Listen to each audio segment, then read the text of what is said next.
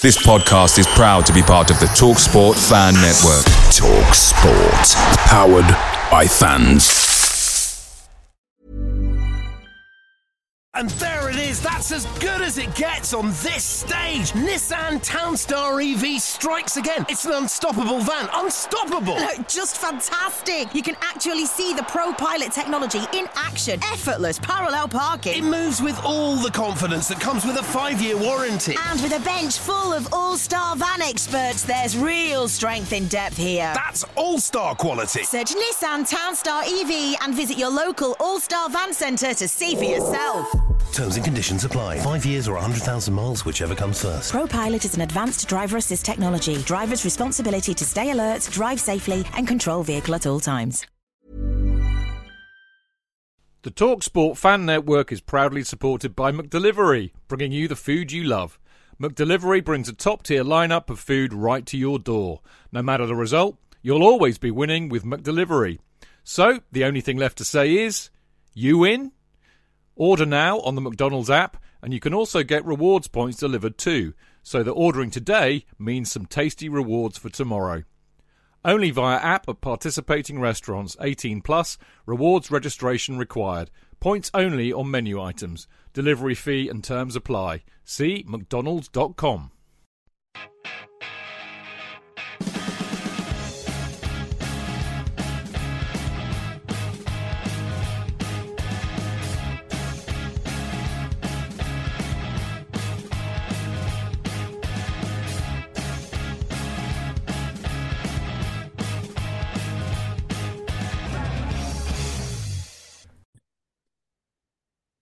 Hello and welcome to the Chelsea Fancast, fueled by Guinness, powered by Celery, and this is another in off the post special.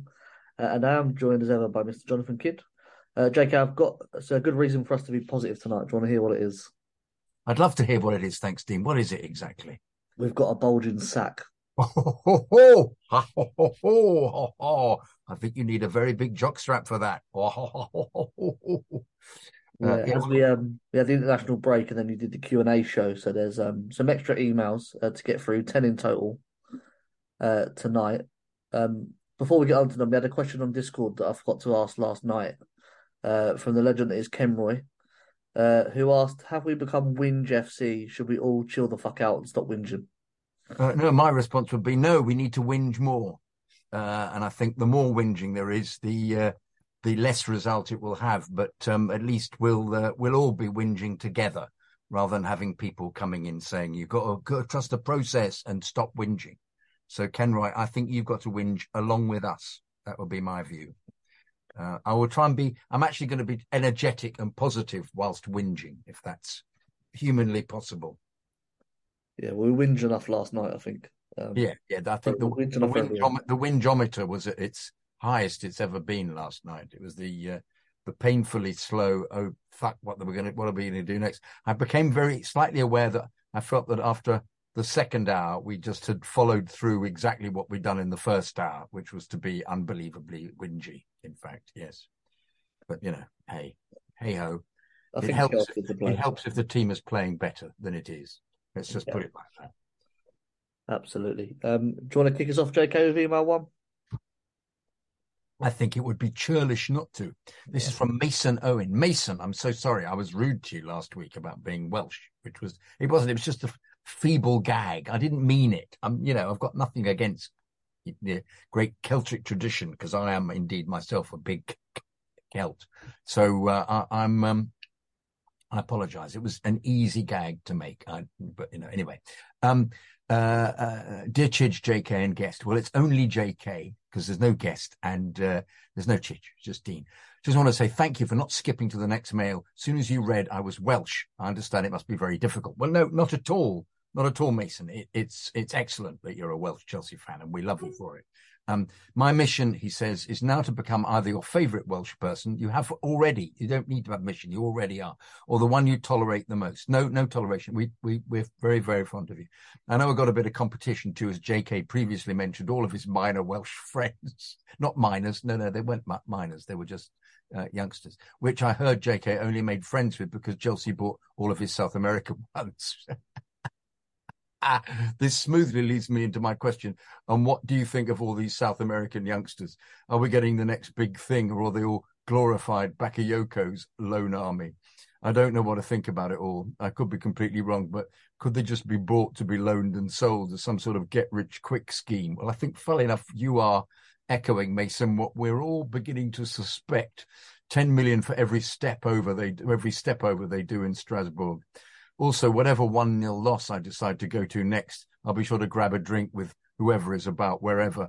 Next time looks like Everton next year for the minute. So uh, you'll just have to let me know where I can give you a shout nearer the time. Hope you're both well up the Chelsea Mason.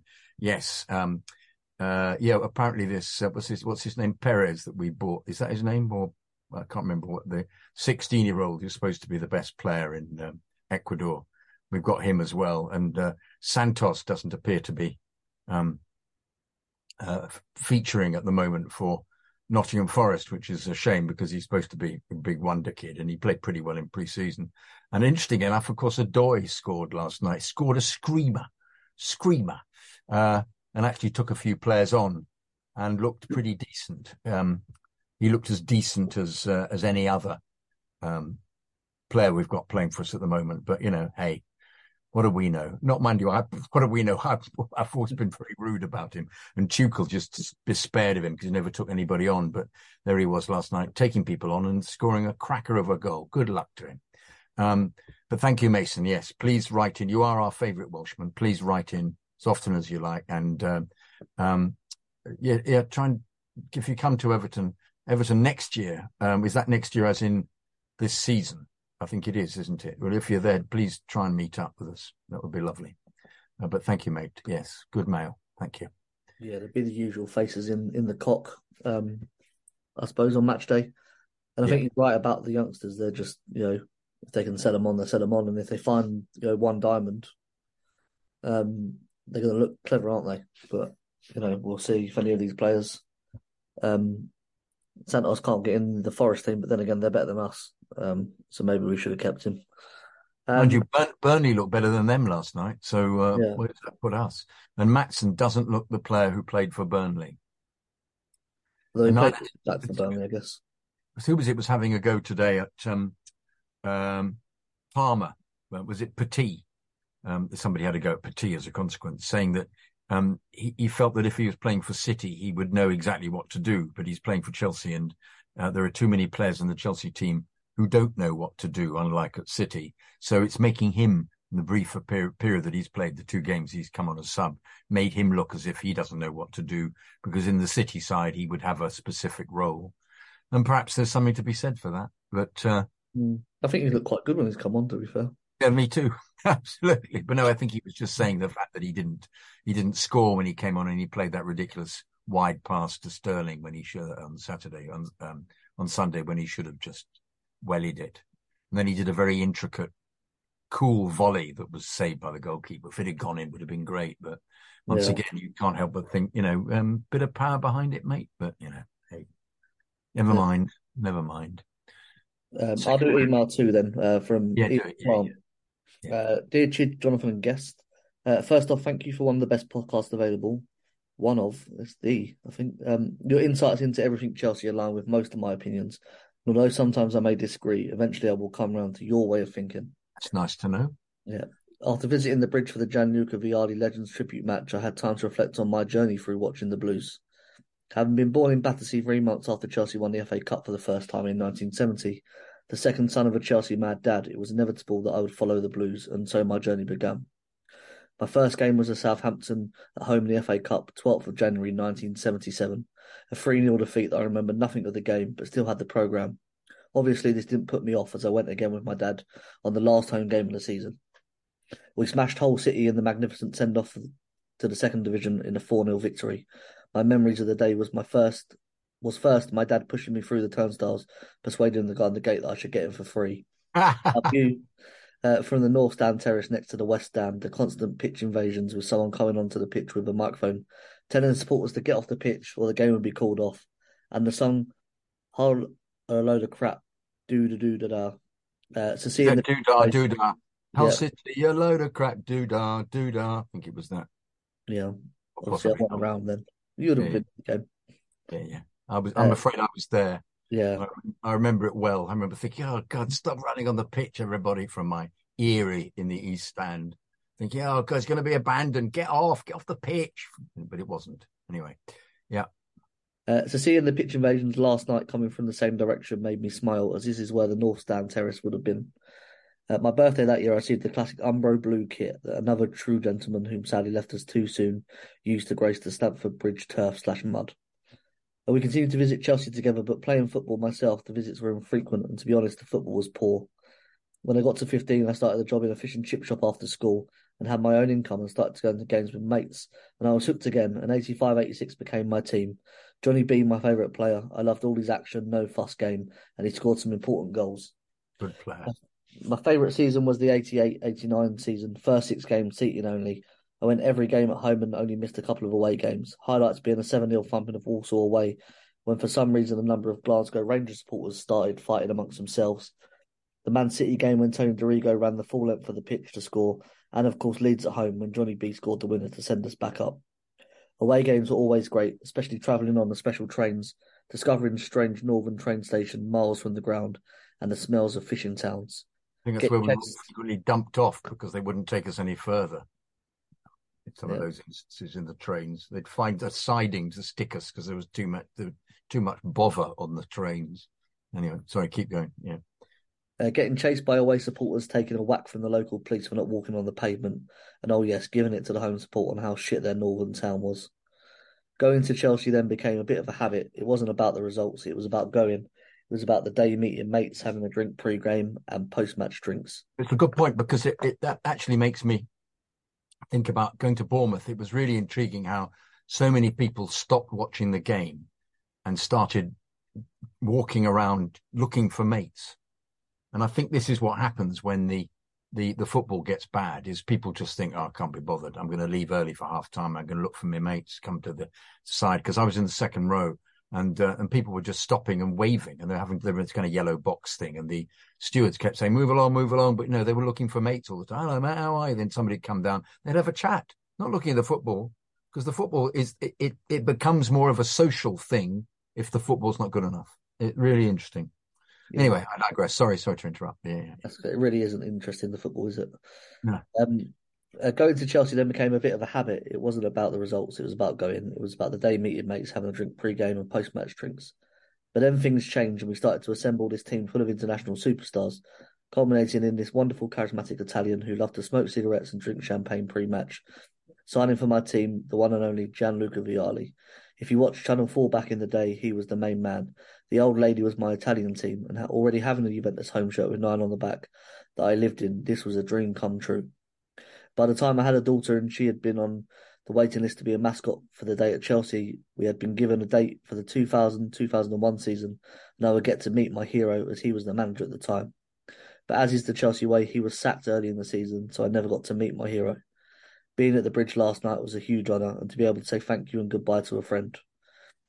So our game was chosen. It was Derby at home in December. We arrived and straight away treated like royalty. Before the game, we was in the family room with all the players' wives and children. Our, our daughter was obviously very nervous. The lady in charge of the mascot sensed this and asked her who her favourite player was. Without her answering, I piped up and said Zola, not thinking anything of it. Well, the next thing I know, Zola came walking in in his warm-up kit and came up to our daughter and introduced her, himself to her, taking her by the hand and telling her that he was also nervous and would she mind coming to see the players with him. We then Wow. spent fi- the next 15 minutes in the change room being introduced to every player by Gianfranco himself. wow He then took us to see the manager's office and speaking Italian, introduced us to Ranieri. Uh, not sure what become of him. Uh, he took us to the back family room, back to the family room, and informed our daughter that she would he would score a goal for her today. Obviously, he did. Seeing him last night, so humble, brought these happy memories flooding back. He is a true legend. I've seen us win everything, but nothing compares to the day our daughter was a mascot and meeting someone of Zola's true class. This unfortunately has disappeared from the modern Chelsea. My time following Chelsea since then has been an infrequent as a move to the south coast and family commitments have meant priorities change. I try to get up and see a couple of games every season, and being a pitch owner, I don't mind the current owners using my pitch to play football on. Last night was a wonderful occasion, and for me, possibly a goodbye for a while to Stamford Bridge. I don't connect with these owners or our current players like before. I prefer to watch my local team, Hastings United, with my grandson. You feel a connection to the players and the management team, and like my early days at Chelsea, children get in for free. Uh, but don't worry, I won't give up listening to you guys. Keep up the great work. Arrivederci, Gianluca. You made me smile.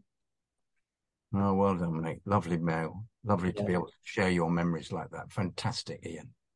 Well done. And um, I think I don't think you're alone with the uh, thinking that it's a classless environment, and I don't think you're alone in uh, in uh, in thinking that these um, the owners are probably not what we would hope to be having. Not hope they're not what we thought they would be, and that money is heavily the priority. But you know, uh, yes, and I think uh, you're not alone in in in going to grassroots football and enjoying it because, as you say, there's a much more of a, a an empathy with the players, um, who, if you go up to them, will probably very be very pleased to shake your hand. Unlike uh, only many of these unattainable, well, they're just youths, aren't they? This is the problem at the moment in the side. But you know, apparently we're supposed to trust the process. Apparently. It's what I like about you know the women's team and the, going to the games at Kings Meadow, like the connection they have with the fans still there. Yeah, They're yeah. doing now um, for the Stamford Bridge game. You can meet the players off the coach, but you have to win a competition or enter something to do it, and it's not just open for fans to do. And it just seems ridiculous that you know people want to meet their heroes and, and speak to them, and they're all treated like you know kings and queens. Yes. yes. Ordinary folk can't get near them. I wonder if that will actually work in the women's game because there's something about very different environment atmosphere in the women's game. I get the impression it's uh, it is actually slightly you know football from 40 years ago um, in in that sense that they're all we're all when you watch it and you're part of the the group you're part of the family in a way that you're not at all nowadays in the Premier League. My my, my few experiences of watching I've watched a few games last season and uh, it's it's um it's a lovely atmosphere. Just completely different. There's no very little anger anywhere, very little angst. Um, just appreciation. You know, it's a it's a very different world. Unless Boehly can smell pound notes. Yeah, yeah. In which case, well, he appears to be doing that already. If he's you know enter a competition to get They the got chance the um, eat them. obviously the coaches. This the Man City is his first away game of the season. It's twelve pound for a ticket for the match, and the coach Yeah. is thirty nine pound. Yeah. Well, coaches is a bit of a Yeah, difficult point at the moment, isn't it? Anyway, um, right. Shall I read the next one? Andrew Okay, Davis. shall I do the next one from Andrew? Because the next one from Stephen's a bit longer. And uh, All right, you do that one. Good idea. I'll do the quick idea. one. Just Uh, want to mention it, it says I'll, I'll leap in in the middle with the Suggs thing quickly because I know a bit about that. Anyway, so, yeah. Uh, Andrew Davies. Hi, both Chidge and Duke of Kid. Duke, Duke, Duke, Duke of Good. Thank you. Just on the drive home from the Luca Vialli tribute match tonight, it was so great to see so many genuine legends on the pitch again, many of whom seem like they could more than hold their own in the current side. The rendition of Nessun Dorma was genuinely moving. There was only one thing missing. Suggs came on at half time to butcher Blue Day, but imagine my depo- disappointment and the disappointment of the whole crowd when our very own Jonathan Kydd was not introduced to perform the backing vocals. Uh. Poor form, Chelsea, poor form. All the best and up the Chelsea, Andrew. Oh, Andrew, thank you so much. Yes, that's a very good point, actually. Yeah, they could have done. I'm not aware, I'm not sure that they're aware that I did the backing vocals on it. Um, and I know that Mike Connaris, who wrote it, who sang on it as well, was definitely wasn't there. And actually, Suggs, I watched that. Um, not that I went to the Legends game, but I watched the uh, Suggs's performance, and uh, I don't think his voice is uh, is anywhere near as good as it was when he sang it originally. And all he did was sing along to the track. They just played the track, and uh, and he he sort of interjected in a completely different register and tone. Um, and, and on occasions didn't bother to sing at all. But you know, um, at least he made an appearance. But yeah, that, that I would love to have gone on and done that, but I'm not convinced there would be a large number of people there who would have known who on earth I was. Only those who listen to the fan cast and look at the fan bite. Um, and I don't think you're going to get many of them there, but uh, it would have been great. Yeah, yeah, yeah. Thank you. Thank you so much, Andrew. It's fantastic. I'd love to have done that. So, shall I do number four? You take number four, yeah. So, Dear Chidge and the Dope, JK. Now, is that is that a kind of modern word? It's from Stephen Osborne. The dope meaning, you know, as in, hey man, you're dope. That's dope. You know, that's good. Or is it the rather sleepy uh, not very bright, J.K. Which one do you think it is? Uh, well, that would be dopey. That would be dopey, is it not? Yeah, but it's still the dope, isn't it? You no, still... dope's good. He's dope. a bit of a dope. He's him. He's a bit of a dope. Is that is that good? Is that good? Should I look that up? It's because it's, it's the dope, J.K. The dope, J.K. Is that a kind of modern person's? Uh, it's a modern compliment. A modern compliment. A modern compliment. the dope. The dope. So I'm just looking up dope, if you don't mind, for a second. Forgive me, everybody at home, but I, I need to know exactly what dope means. Mark Meehan says dope is excellent with the youth. Is it excellent with the youth? Yeah. It says a drug taken illegally. It's not that one.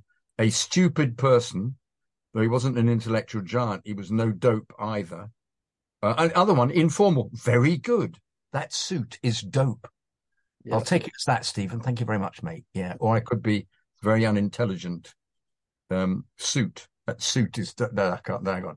Anyway, back in New Hampshire, uh, back in New Hampshire, after I, that was so dreadful. Sorry, after our quick trip to see family in the UK, we had a wonderful day at the Forest game. Treat for me and my wife, Chetana, pronounced Ch- Chetna. I'm so sorry. I'm so sorry. I got it wrong.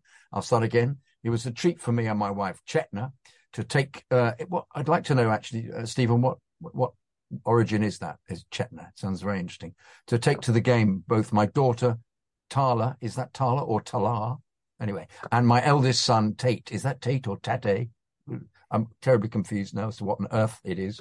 Let's say it's Chetana, Tala, and Tate. Um, the occasional con- contributor. Oh yeah, it's, it's you, take the occasional contributor in Off the Post. We did the walk from Fulham Broadway. Yes, lovely walk. The CFC newsletter store with Marco. Yes. The club shop. God help me. It's exactly. Yes. Surprised you managed to to find anything there with it's, it's so full all the time. And the pub. Um, which one is that? Uh, which pub would that be? The uh, where we had a fantastic time connected with Neil Beard. Would that be the, the cock, or would that be because they look as if they're going in the wrong direction? If it's the cock, perhaps it was the um, the butcher's hook, or uh, it, it, can't have been the pension because that doesn't exist anymore. Anyway, what an absolutely top bloke he is. He's lovely, and he was very complimentary about you, Chidge. Chidge isn't here. Was he complimentary about me? Uh, oh, okay. Uh, it's a comfort to know Neil has some formal place in the club hierarchy. Yeah, as an unofficial supporters advisor to the board. Just hope he has influence. It's not tokenism. Mm, we will see. I hope the advice is heard and taken seriously, not just given.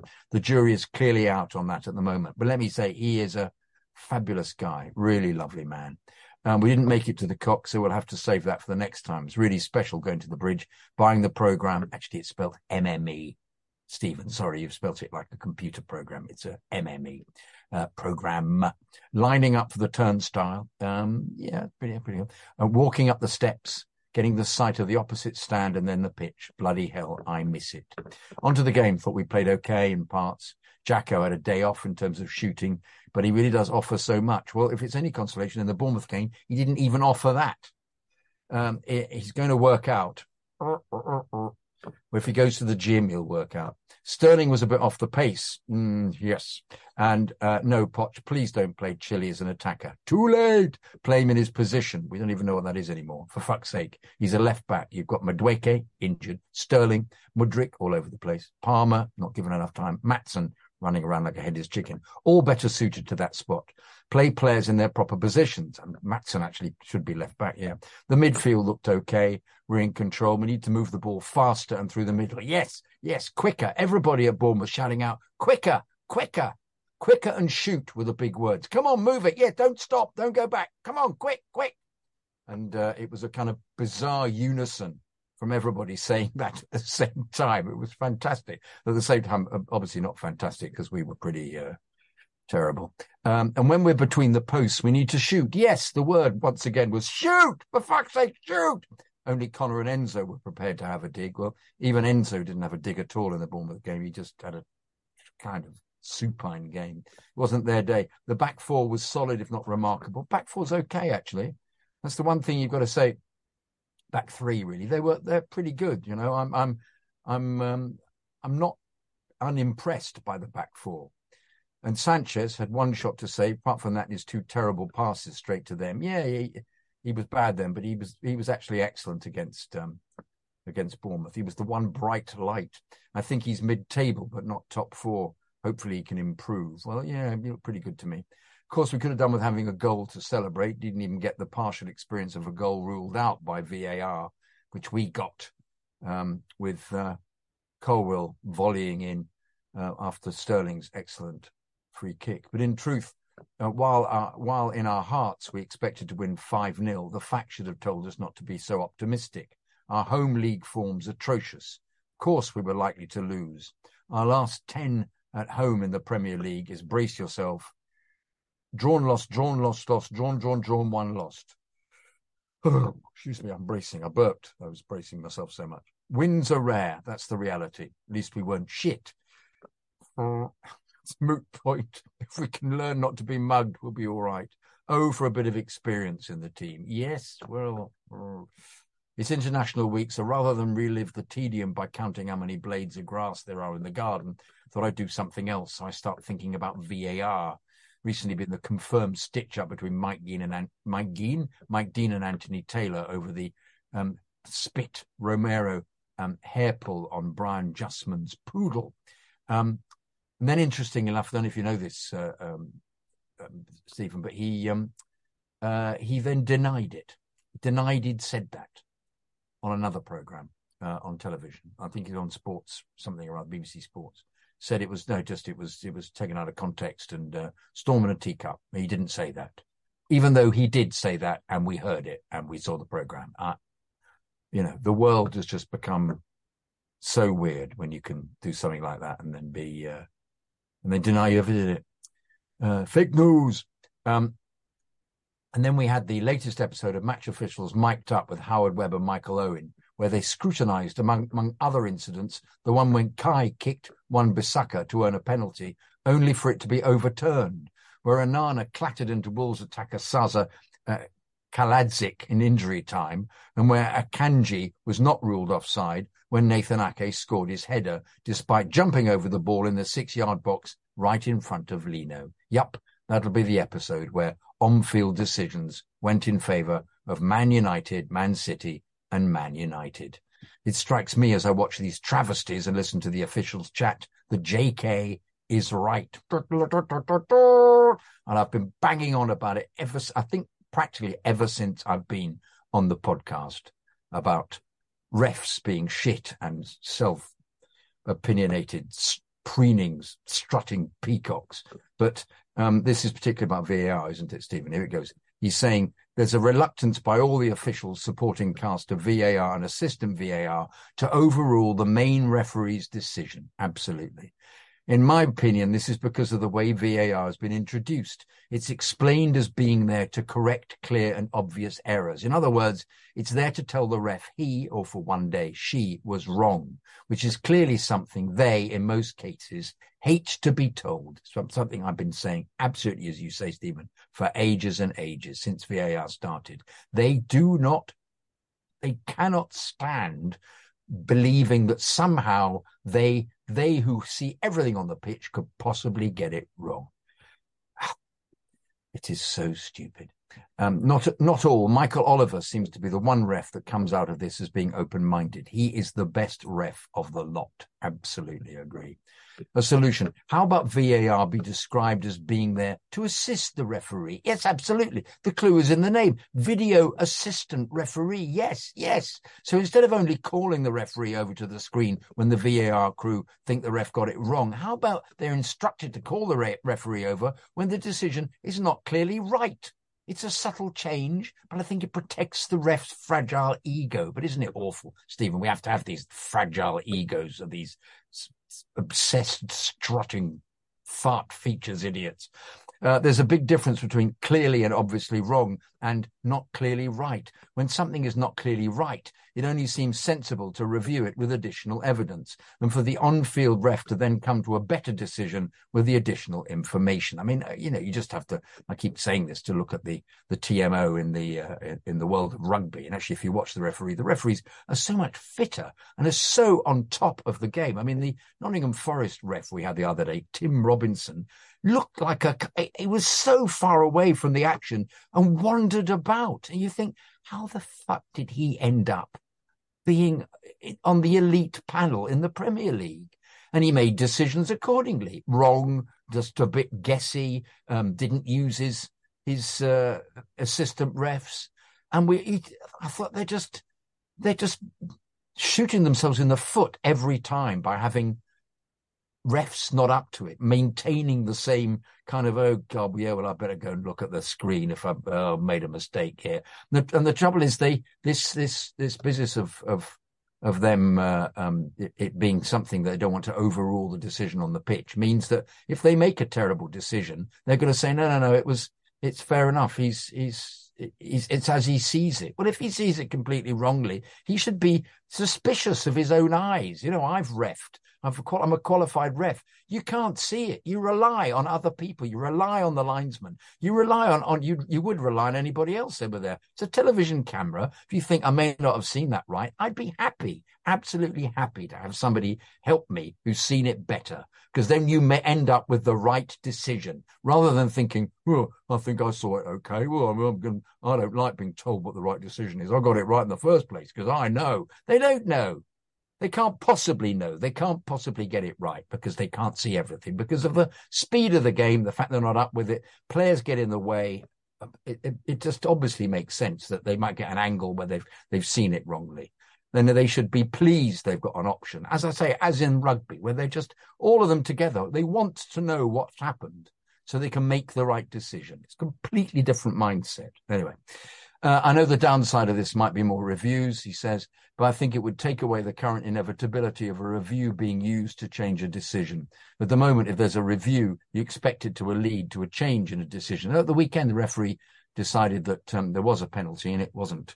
Um, I think if that was in the Palace game, I think it was. And, uh, and in fact, I think he got it completely wrong, the ref, but you know, um, if the review was used for decisions that were not clearly right, less decisions would change. So there would be less shame in the referee having to walk over. I can't believe we're talking about the shame of a referee. Less shame in the referee having to walk over to the naughty step, be shown they were wrong would also, I believe, actually speed things up. In so many cases, after a debatable call, the VAR and assistant VAR waste a lot of time deciding whether to have the ref review it.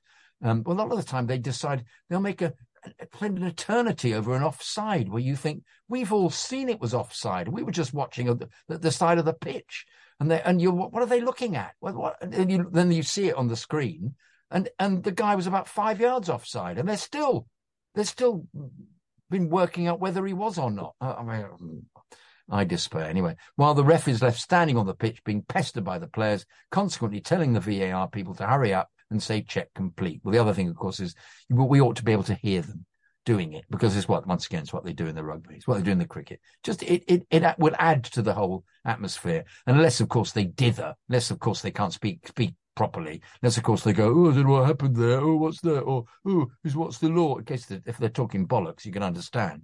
But you at least would hope that the VAR refs in front of screens would be able to communicate with the referee on the pitch in a way that doesn't isn't offensive or isn't proving that they're completely thick as two short planks. Anyway, um, case in point, uh, where were we? Check complete. Case in point is the Onana call. The way that happened was that VAR sees it as a clumsy challenge, then reviews it, then says it looks like a foul. He doesn't get the ball, and asks the assistant VAR what they think, then reframes his opinion, then decides, nah, nothing to see, goal kick. Whereas if the VAR were there to figure out if the on-field decision was clearly right, there was no way he would need to watch it 10 times. Instead, he would see it live live possible foul, which watch it again on replay, not clearly a fair challenge, immediately be able to recommend Taylor review the decision. Instead of two minutes of replays, ref would trot over to the screen and get on with looking at the additional information so that he, the ref, can make the correct call. What do you think? Yes, I, I, I agree completely, Stephen. It's, but it's, you know, it's, it, what is it? Is it is it very very unintelligent people making all these decisions? I just uh, anyhow, that's that's uh, me for that's the lot for me for now. Let's hope Connor Le- Levi, Levy et al. Connor, I can't remember the names of the players. Let's hope Connor Le- Levi Levi et al. Who's Al? Which one's Al? Oh, et al. Come back from international duty uninjured. Well, Connor did. Uh, Levi did. Um, uh, what's his name? Lavia got injured in training. Uh, came back and was injured, and so was Madueke. Up to Chelsea. Stephen, thank you. Terrific mail, Stephen. Thank you, and allowing me to rant and let off steam about the idiocy of uh, Premier League referees who are just not up to it. Right, young man, young Dean. When you follow a big team like Chelsea, one of the most frustrating things is not being able to get a ticket for the match, especially when it's away and not live on TV in the UK. What can you do? Get updates from your mates? Follow online commentary? Listen to the radio? Let's face it, it's not the same as actually watching the match live, is it? NordVPN have the solution to every football supporter's matchday problems when they can't watch the match live. NordVPN allows us to watch any match, even if it's not on live TV here. With just one click, they switch your virtual location to a country which is showing the match, and they act as your cyber bodyguard whilst online, protecting your personal data and sensitive info like card details and passwords. It's only the price of a cup of coffee per month, and you can use your account across six devices. It's a bargain. To get the best discount off your NordVPN plan, go to nordvpn.com forward slash Chelsea Fancast. There's no risk with Nord's 30 day money back guarantee, and you'll help support the Chelsea Fancast. The link is in the podcast episode description box. Away days are great, but there's nothing quite like playing at home. The same goes for McDonald's. Maximise your home ground advantage with McDelivery. You in? Order now on the McDonald's app. At participating restaurants, 18 plus, serving times, delivery fee and terms apply. See mcdonalds.com. Your go. Yeah, email five is from Reese McGrath. Uh, hello, my name is Reese and I live in Minnesota. I've always had football as the sport I enjoy most. When I was five, I walked into a football or soccer shop, as they call it here, and saw a blue shirt. It looked awesome, so I asked the worker there what team it was. By some miracle, it was Chelsea. Uh, from that point on, I turned tuned into most matches. Fast forward six years, and my family was planning a summer trip. I suggested London, and my brother immediately moaned, but somehow he managed to get on board. The first thing I told my family I wanted to see was Stamford Bridge, and we did. It was now the day we arrived in London, and I was begging the whole day to go to Stamford Bridge. It was the day of our first match of the last season away at Everton, and people were crowding in the Butcher's Hook, and we couldn't get a seat to watch. On the third day of our trip was finally time to take our tour of the one and only Stamford Bridge. I have to tell you, when I walked up those steps to see the stadium, I was in shock. I couldn't believe it. We got close to the pitch, went in the press room. Then it was time for the main event, the locker room and the tunnel. When I walked into the locker room, I immediately sat by my favourite player's seat, Reece James, then walked out the tunnel. In my mind, I could hear the yelling and clapping. Chelsea. Uh, After returning home, I finally started to listen to Chelsea podcast. I got recommended your show and I started listening. I love your show and always get excited when a new show comes out. And when I hear the theme song, I always hum along. Thanks and keep up the good work, Reese. Sweet, sweet mail. Lovely. Yeah, Fantastic. Nice to nice to see the effect that coming to the ground has. Um, I was very fortunate, and I, my dad took me when I was very little, but uh, I still get a buzz every time I go. You, you don't lose that, I have to say. yeah. No matter how they play them as well. Yeah, always, yeah. always Because- look forward to going back. Yeah, it's just it's the whole thing, isn't it? It's it's um, it's uh, it's it, there's an excitement button in you that gets pressed. Yeah. And lucky you saw the blue shirt first. Yeah. Hey, he could have had a seen a gold shirt and ended up supporting Wolves. Oh dear, then he'd have to go off to the uh, Midlands all the time. Man, it's nice shirts though, the Wolves shirts. I always like that colour. Anyway, my dad managed to persuade me not to become a Wolves fan because that was the uh, the I, I got my mother to buy me a gold shirt when I was six. In fact, I've got various pictures of myself in the shirt, which uh, uh, I don't show anybody because I'm ashamed. No, no, it was just because they'd been winning everything and were a decent team at the time. And I like gold. You know what it's like. You, you like a blue, you like the color. If the team's doing well, you like the color. You know, I mean, how many, how many Chelsea fans have been made by winning, winning the Champions League and, uh, um, and being blue? Mm. When I was young, I liked Shearer was the main goal scorer in the Premier League, and so I said I was a Newcastle fan. Yeah. And then when You first come to Stamford Bridge, just immediately swap Yes, yes. Something about it. See what a dirty bastard he was. Yeah. Um, yeah, yes. Um, uh, Max Miller. Uh, good evening, Fancast crew. International break now over, not without serious reflection these past weeks, not necessarily thinking and tinkering with today's lineup future roster configuration, coaching staff, or ownership, but thinking about Chelsea as a whole. Chelsea has been truly rooted in family. To begin, I've always been on the outside looking in the, in the soccer, yes, football as you call it, scene.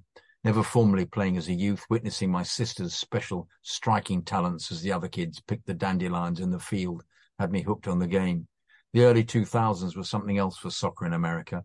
Matches on tape delay, shirts at the local Soccer Express store with sponsors like Siemens, Vodafone, O2 and Fly Emirates, wondering what the hell this is my fellow mates playing serious winning 11 editions on Xbox for hours. Fox Soccer Plus was unreal when we could watch BLP matches live.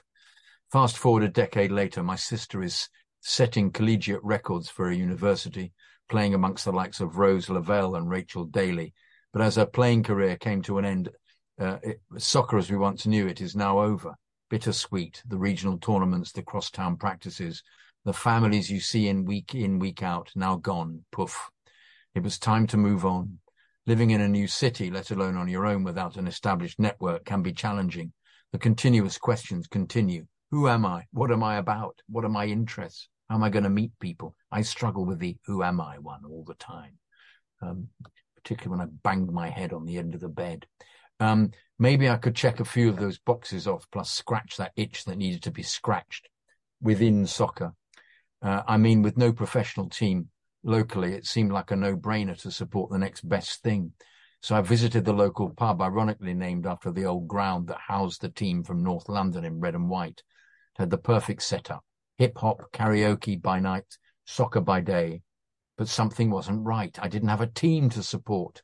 Those highlights from the 2000s popped into my brain like I knew the names but didn't know the culture and styles. Sure, it was easy to support the home team whose name was on the front of the building, but in truth, it wasn't a family.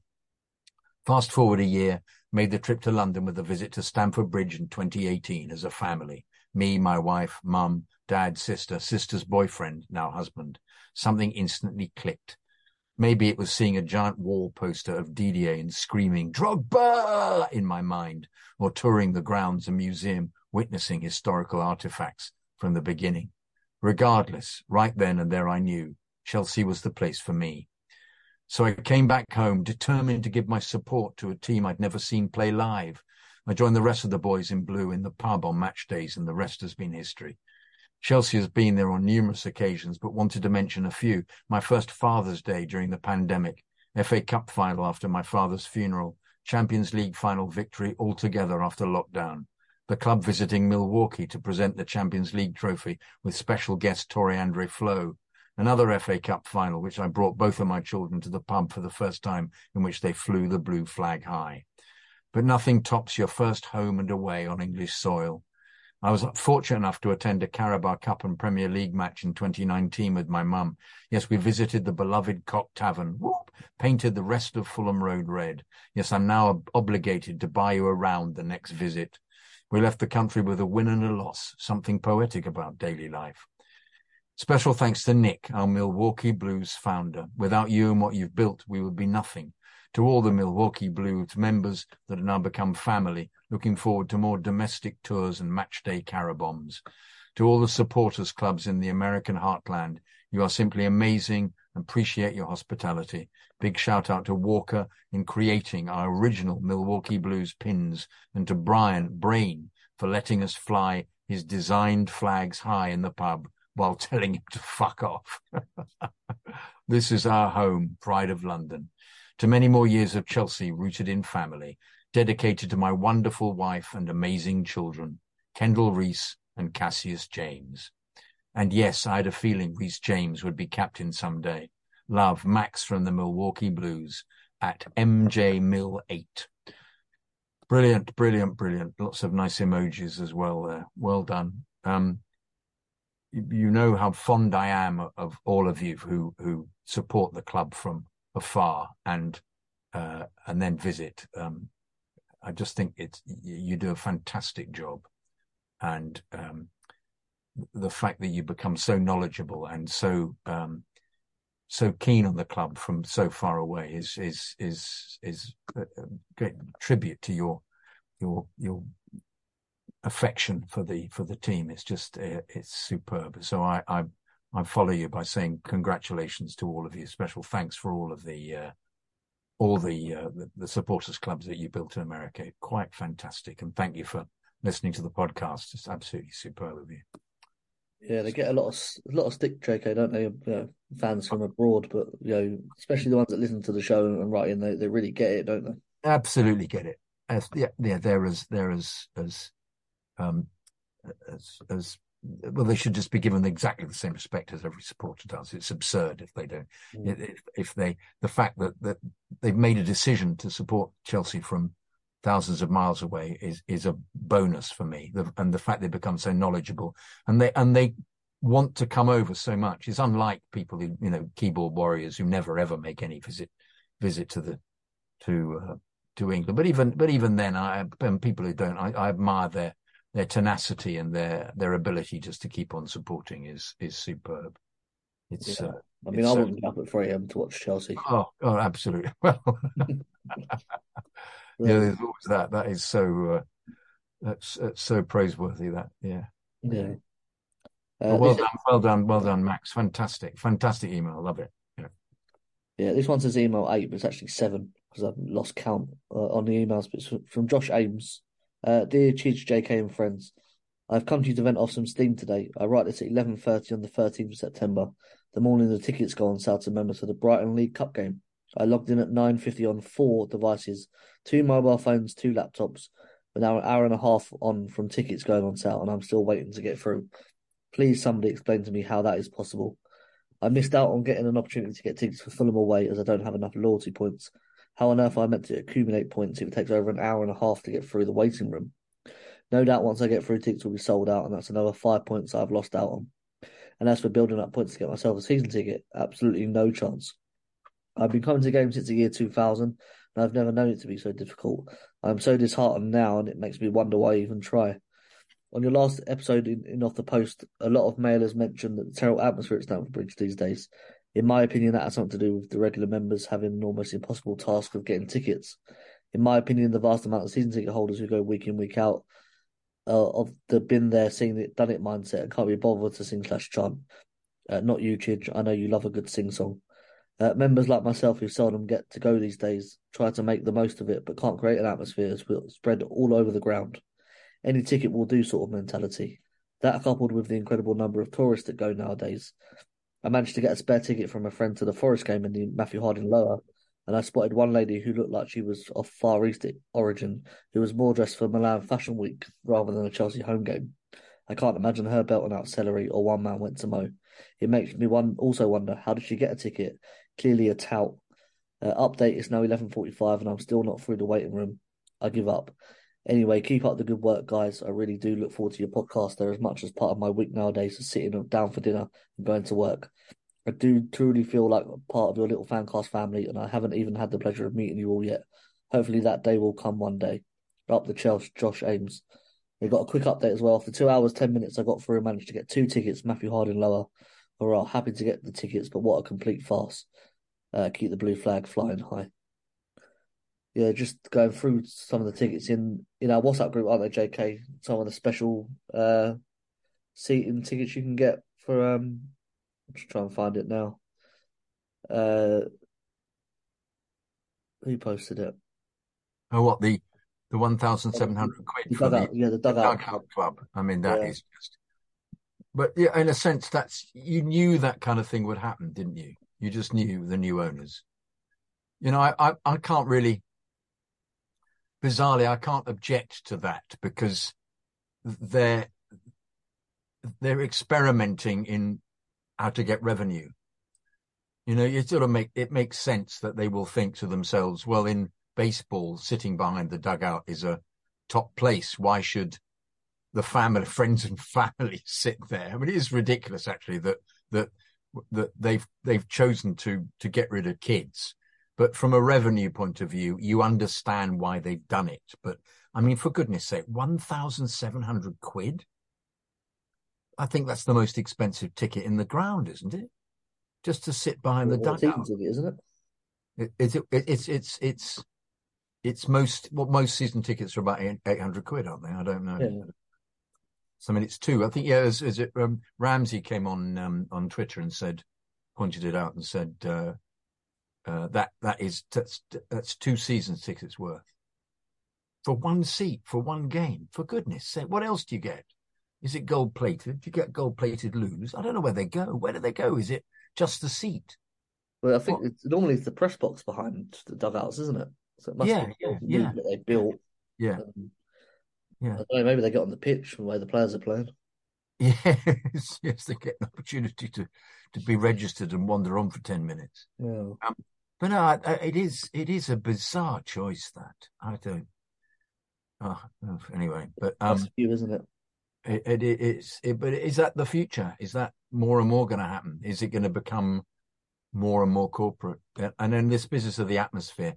Um, I, I actually I think I think one of the problems, um, uh, um, in actual fact, Josh, is is because the team aren't playing very well. People aren't inspired to sing, you know. I, I, and I know that the idea should be you get behind the team, but um, uh, and sing when they're not playing well. But the number of games where, you know, we put a whole series of decent moves together, you just see every time a, a series of decent moves has the crowd just there's a roar that appears, and you think, yeah, it's because they just did that really well. That people are appreciative. And if the if the game is very very uninspiring, you're not going to get a reaction from the crowd at all. So you're not going to get people just singing songs for the hell of it. It's just I, I've never experienced that ever. I have to say, I don't know, and I've been going since the '60s. It, if the team are well, I suppose to an extent, if some because the team was so shit from time to time in the '70s, yeah, people would sing, but they'd be singing because that gave them something to do because the football was so terrible. But most of the time, you if the atmosphere isn't right for singing, you know, it, it's you're just not going to get people doing it. You'll get a f- few of those who, you know, there's always one bloke who always sings Zigga Zagga and everybody joins in, but it, it's so sporadic. It's the time that it doesn't last. You know, I I go to all the away games and um uh all the songs are chanted, all the songs uh, are, everybody has a go, but if the team's playing well, there's a kind of the, the songs will go longer. Weirdly, they'll well not even weirdly, they'll just you know they'll they'll sing a um uh you are my Chelsea, my only Chelsea, uh, you make me happy in skies of blue. Na na na na na. Oh, that'll just go on and on. Um, because it, everybody loves singing the na na na na na ooh bit, but it'll go, it'll keep going. Whereas if it's just a, somebody having a go, it'll just have a couple of lines of it. You know, it's like it, it so people, it, uh, if you want to experience the proper proper singing, go away because it, it people are so up for it, and you want to try and out out sing the opposition, even though there are only three thousand of you. But I honestly think the that we haven't been playing very good football. If we were playing very good football, the atmosphere would be very different. I appreciate there are lots of tourists there. I appreciate that they're trying to uh, possibly just get people to come one off and go to the club store and you know spend masses of dosh, and that may be the plan. But uh, I, I, mean, it was noticeable in the Liverpool game at the beginning of the season that there was a kind of we went up a notch after we'd scored, and um, uh, and that was a pretty good atmosphere. That one there. Uh, and, and I sit in the middle, so in the in in the east stand, so you middle of the pitch, as it were, halfway line. So I get both lots of, of supporters, and you the the opposition fans always try and sing more loudly than than in your team, and are always complaining about your lack of noise. But I always feel that the the Matthew Harding, if we're doing well, always gives something. As in the shed, the shed, the shed don't have the same numbers of people as they have because they've got the opposition fans, but they seem to to the volume goes up once the Matthew Harding goes up. But uh, but I, I you know I I agree with you that it, it can be shit, but it's because the performances aren't good. That's my view. What do you think, Dean, about that? Do you agree with that? Yeah, I always think you know it's the fans reflect what they see on the pitch, and if the players aren't exciting them, then as you said on at Bournemouth, people are looking at their mates having chats, not even watching the football, so they're not going to be chanting all the way. Uh, but it's, it's been interesting what happens with these digital tickets and touts. Obviously, designed to Yes, them yes. getting them. Yes, very good point. Yes, They won't be able to get it, get them the tickets anymore, will they? The touts, it digital. I suppose that's the way, isn't it? It's what they want. Yeah. I suppose it's the idea, but you can still just screenshot it and, and scan it as a picture. No, of course you can. That's what I do when, when, when I, whenever I use a train. Exactly. And I, what I do when I have any ticket, I screenshot it. Yeah. So they'll still be able to get them, I guess. Yeah, yeah, yeah. we haven't got to use the app. But I think that's the idea, I suppose, is to try and stop them a bit. But Yeah, yeah. they that's what they usually said that they want the people that are going to go in the mega store before the game and then get in the ground early and, and spend as much as Absolutely, can. absolutely, absolutely. I mean, where I sit, it's it's be- been turned into corporate. Never was corporate. Got turned into corporate, and um, there are very few um, uh, people you don't recognise. We've all been there for thirty years, um, so it's not it's not true to say that everywhere is invaded by tourists. I just think there are certain portions of the ground where obviously you get them off the ticket exchange, but I also think they, the, you know, if you want to get a ticket and, and you've come from a long way away to, to get a ticket and have the experience, they expect you to buy a Westview or even a dugout. And, and you will because, you know, you, that's the, otherwise you, you can't get in any other way because you, you haven't um, got a season ticket or you haven't applied ages beforehand and that's what they're that's what I I think they'll try and turn even more parts of the ground into little hospitality areas, and they'll sell tickets at the last minute to them because they'll be in control of it and they'll be ludicrously priced. And so I expect more and more people like that to be at the ground. Um, that's just the way, unfortunately, the world is going. I always thought they replaced seats with cameras, and then from anywhere in the world you can get a VR headset and see Yeah. you from Yeah, yeah, but we'll all by then we'll be lying in our vats, won't we? We'll be in our in our because I've got virtual reality. I've got a virtual reality cricket game, and uh, uh, the joy of being in the middle of a um, a, a test cricket ground and smashing some left arm over bowler to the boundary, um, or injuring myself as I do because I normally play forward and smash into the dishwasher because I haven't created the boundary properly for myself, um, and I've got very badly injured right finger as a as a result. But um, uh, but yeah, yeah, that's that's what'll happen. You're absolutely right, and there'll be there'll be nobody there anymore. And in fact, they won't even be teams; they'll all be AI, won't they? So just one big football football manager game. I Yeah. don't know about the the wait. I never really used the the um the wait the um online ticket, but I know the um the women's games have gone on there as well at the same time as they're selling the men's tickets. Ah. So you're getting two lots of supporters going on, waiting well, that's to get just, through the just waiting room to buy tickets to do different games. Yeah, yeah, that's just absurd. Yeah, I but I know that the um the supporters trust um are big on are big on Yes. that. So worth um Trust are, are excellent at following these things up, aren't they? Really, yeah, worth becoming a member and and asking them uh, all about that. Uh, is it me or is you? Isn't it, JK? You know, yeah, yeah, yeah. Just to say, I, I think we should bring this up again with with um possibly with Chidge on Friday. Uh, I know it's you and me again on Friday, isn't it? Yeah, we've Um, got Mark though. Mark will be good for that. Mark would know. We'll do it. Let's bring it up with Mark on Friday. Have a Yeah. discussion talking about that. Mark will know. Yeah. Um, excuse me. This is um, George Spencer, um, our, our, our excellent George Spencer, who um, I love the fact is calling you Mearsy, which um, I don't um, normally get that. That's my normally my brother. is it okay? Yeah, There's an I like it though. An intimacy like me being called kiddo or kiddie. yeah. Yeah, it's quite pleasant. Not that I answer to it, but you know, yeah, Mearsy. Um, JK, no guest, George. It's just the two of us. Uh, I'm so glad I sacked off the pub and watched the Alton ladies team. You have a life, George. Uh, all these different teams you watch. Alton ladies team instead. Sounds like it would have been boredom and frustration in equal measure and rammed full of rugby fans who'd have considered South Africa versus Romania to be more important. As we went 90 minutes without scoring and probably wouldn't have scored if we'd played until midnight. Yes, I agree with you completely. Um, it's not been great football wise recently. Not only did Winchester City lose at Didcot while missing two pens last weekend, the absolute Gareths at GWR stopped me from getting to the Legends game. And, and yesterday, Winchester City missed another penalty and numerous other chances in a 1 1 draw at Reading City in the FA Cup, as well as not being given a goal in the second half, even though the ball clearly crossed the line. Bloody hell, you've had a hard time, George. Um, well, I'd like to know what happened with the uh, the the GR, GWR train. You've just you've left us hanging here by saying um, the Gareths at GWR stopped me from getting to the Legends game. I'd like to know what that was all about. So, anyway, until next time, was there a train strike that day? Is that what it was? I don't know. Anyway, till next time, up the Chelsea, George Spencer. Good old George. Keep them coming. Love it. Love it. I'm sure George will let you know about the um. I'd like to. know. Yeah, thank you. I'd like that very much. Good. Thank you. Yeah. Uh, Jake, I don't know if you've seen the message from Chidge, but there's another email. Uh, he's emailed to us. Um, if you want to try and find out what I do, the last one on the pager. Uh, where has he sent it? Do you know? He sent it to our both of our emails, I think. Has he? I'll have a look then. Yeah, you do this Yeah. one. And I'll do this from Daniel Cabral. Yeah, Uh, yeah. hi, Chidge. I was wondering if you wouldn't mind sharing this on the show. Just looking for support from any of the Chelsea faithful. Uh, I'm running my first marathon October 14th. Uh, in doing so, I thought I'd raise money for the Sandy Hook Promise Foundation.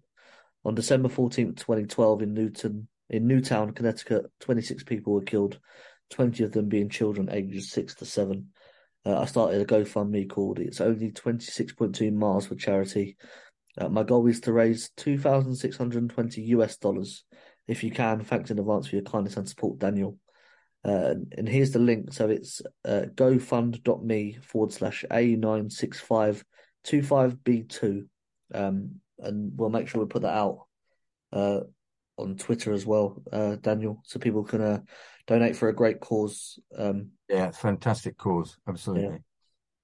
I remember that uh, Sandy Hook well. Um, you know, really sad day. And I was Oh, my son's seven, uh, so you know, reading it sort of hits home as well. So hopefully, you know, lots of people will donate and we'll beat that um the target of two thousand six hundred and twenty dollars. Um, yeah, so we'll share that out uh on on all our social media channels. And I hope you do well in your first marathon, Yeah, Dan. good luck. Been training for it. A mate of mine was so cocky about running a marathon. He said, "Ah, I'm very fit. I'll do it. And he, he then uh, had to have a hip replacement. So you got to train. Yeah. Yeah. Yeah. Yeah. Um, that's a terrible story, wasn't it? Be careful, you might have a hip replacement. Anyway, um, uh, anyway, here's, here's another one that, uh, in fact, this is um, this is from JP, JP McCrate. Um, subject: I was there. Hello, Lord Dean Mears. That's you. And respective good Lord Jonathan Kidd. Kidd spelt wrongly. Oh, please, please, J, JP, for goodness sake. I think that's an autocorrect. Oh, there's an autocorrect that. Kid with a Y. Kid with a Y. Won't be autocorrect there. You know. Anyway, um, Dean. Firstly, you're doing a great job manning the Lord of the Honor, Stamford Chidge. Surely that's Lord of the Manor. Anyway, Stamford Chidge, who is holidaying in France? Question mark. Yes.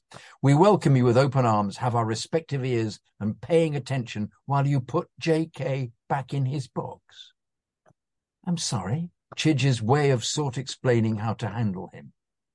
I like listening to JK though, so I do let him. Thank you very much, Dean. I do Thank like you. listening to what JK says. Thank you. Thank you for sticking up for me. Thank you. Thank you. Thank you. Um, uh, yeah. Anyway, but yeah, perhaps some people think I ramble on a bit, but yeah, I do rant a bit. Um, firstly, I'd like to say the Legends game was brilliant. Absolutely blinding night. Took a good friend of mine who introduced Chelsea a long time ago. We loved it. Arrived early to soak up the atmosphere. Unsure what we were going to find. Was blown away to see loads of people who came early to do the same. It was like going through a time loop, going back in time seeing Cech coming out to huge cheers and applauding, rest of the legends coming out to warm up, um, uh, met respectively, uh, met, met respectively the same. Yeah, that's right. The emotion was building all through the build up of what we, we were therefore, I can say for certain there was not a dry eye around in the arousing, arousing opera of Nessun Dorma. Truly magical night that went on to see some impressive football on display. Chance to see Zola the magician coming on the pitch to grace us. I finally saw Zola play. Okay, aged and not as fruitful as he was, but I still saw him. The halftime entertainment of Suggs was met with thousands of fans singing along in merriment. That stadium was packed. We all walked down to Fulham Broadway in absolute joy and sentiment of days of past. Moving on to the days that now we face. yes, JP, yes. Hmm. I would imagine Poch has got those lemons in his hands, grinding them like Chinese stress balls. And isn't it telling? He's looking very sharp in his responses and lost that smile. Absolutely right. absolutely right. He's he's uh, he's uh, slightly under the cosh. Uh, wouldn't you you though if you took on this job? To be really fair to the man must be difficult to keep going to these media parts, having to keep reminded of the past haunting us. And for him, Poch, to have to keep expressing this is a new era. We need to give it time and patience. Mm, slightly like Potter did. Uh, entertain me, if you don't mind, to imagine being in your job, someone reminding you every day how rubbish the last person who did the job was, reminding you of what happened when the results look the same. It's very one directional. I don't think anybody's reminding him of, of, uh, um, uh, how rubbish the last person was. I think he's worried that he's going to become the, the last person who did the job. Um, the instant gratification of results is balmy when you pull a squad apart and rebuild it from every level. I think it's the fact they spent a billion on it, JP. That's the thing. And expect instant, instant results is almost insane. Once again, it's because a billion was spent on it. You do expect a, um, slightly better standard of football. I think if if if you were to be fair, look at the clubs who did this. Fulham comes to mind. Then of course it's not going to click in straight away. When when did Fulham did that? Do that when they came up uh, the last time they signed. Sort of... Oh, they did. That's right. Nothing happened. Yeah, yeah, yeah, yeah. Anyway, also think of the problem of injuries. We did look great in pre-season. Okay, not a great barometer, but bear with me. With Nkunku and, and Nkunku and Jackson playing, it was looking like this was in the PFC's secret recipe of herbs and spices going to finally work to get results. And then someone gets injured. We're having a dog's dinner of a problem. Yes, and I think, was a big loss. I agree. It's too easy to lose distraction, but to boo your team during this essential time is balmy. Um, I think it's booing out of frustration, actually, JP. I think it was just, you know, particularly if you've, it's the expectation. You expect them to do better and you're disappointed. It's very difficult not to boo at the end. But anyway, I didn't I have to say I don't believe in it. But, you know, some people, that's, they feel it's their right. Surely you're better to cheer them on during the sun and rain. Cheer them on through the sun and rain. Just get through this difficult turbulence. Um, I don't know why I chose to be toothless cockney old bloke then, but I did.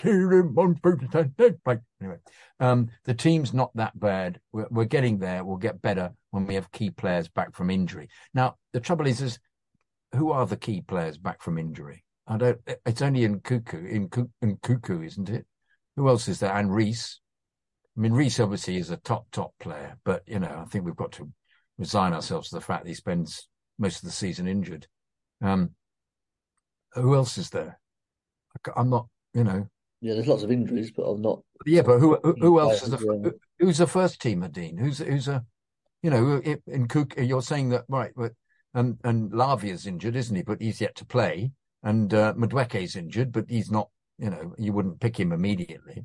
So I, I'm. It's all very well saying we've got 11 injuries, but I'm not looking at any of them and thinking they're better than any of the players we've got out in the team in the team at the moment. So Anyway, anyway. So Stamford Chidge said it well. Someone's in for a battering soon.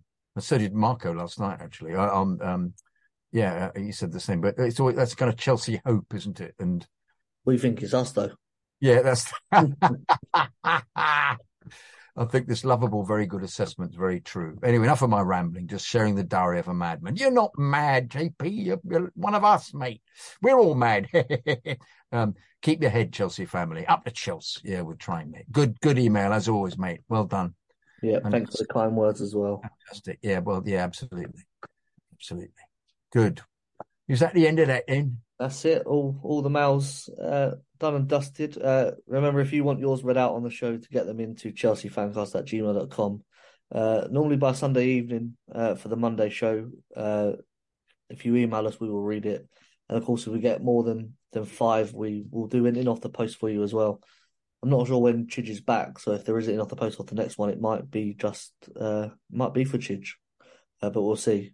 See how many come through, uh, JK, between now and yes. Monday night. If there are ten or twelve, we'll, we'll probably do another in off the post, won't we? Yeah, I'm sure we will. Um, especially, well, it depends what happens on, on Sunday as well, I suppose. Uh, now we'll be back on Friday at the usual time of seven thirty pm with Mark Meehan for the Friday night preview show ahead of the Aston Villa game on Sunday. So make sure you tune in for that. Uh, Are we getting uh, just in it for for Coutinho? Is he going to be just in it? Are we getting him to be on? Uh, I've emailed him, so uh, hopefully he's. Good he's stuff. Hope so because he's really good. Yeah, as are all the um opposition. All of them. Yeah, absolutely. Yeah, yeah, Yeah, good to see you, JK again. Good mails. Yeah. Excellent, terrific. Yeah, yeah, yeah. It, it's it, it's a joy to read them out because of the the standard is so great. I love it. Well done, everybody. Fantastic, Yeah, fantastic. thank you. And Yeah, well, well done, Dean. Good show. Well done, mate. So I butchered the song, but um, was before my time. So to let me off for that. Um, yeah, as I said, we'll be back Friday, so make sure you tune in for that. And until then, keep it blue, keep it carefree, and keep it Chelsea. The reappearance of old toothless Cockney bloke.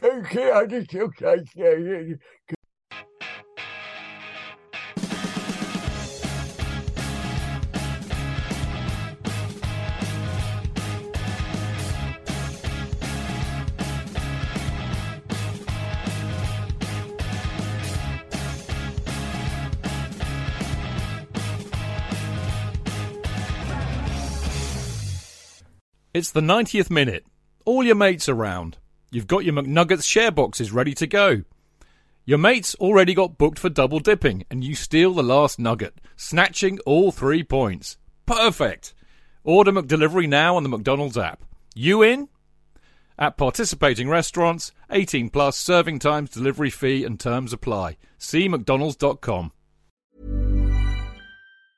And there it is. That's as good as it gets on this stage. Nissan Townstar EV strikes again. It's an unstoppable van. Unstoppable. Look, just fantastic. You can actually see the Pro Pilot technology in action. Effortless parallel parking. It moves with all the confidence that comes with a five year warranty. And with a bench full of all star van experts, there's real strength in depth here. That's all star quality. Search Nissan Townstar EV and visit your local All Star Van Centre to see for yourself. Terms and conditions apply. Five years or 100,000 miles, whichever comes first. ProPilot is an advanced driver assist technology. Driver's responsibility to stay alert, drive safely, and control vehicle at all times.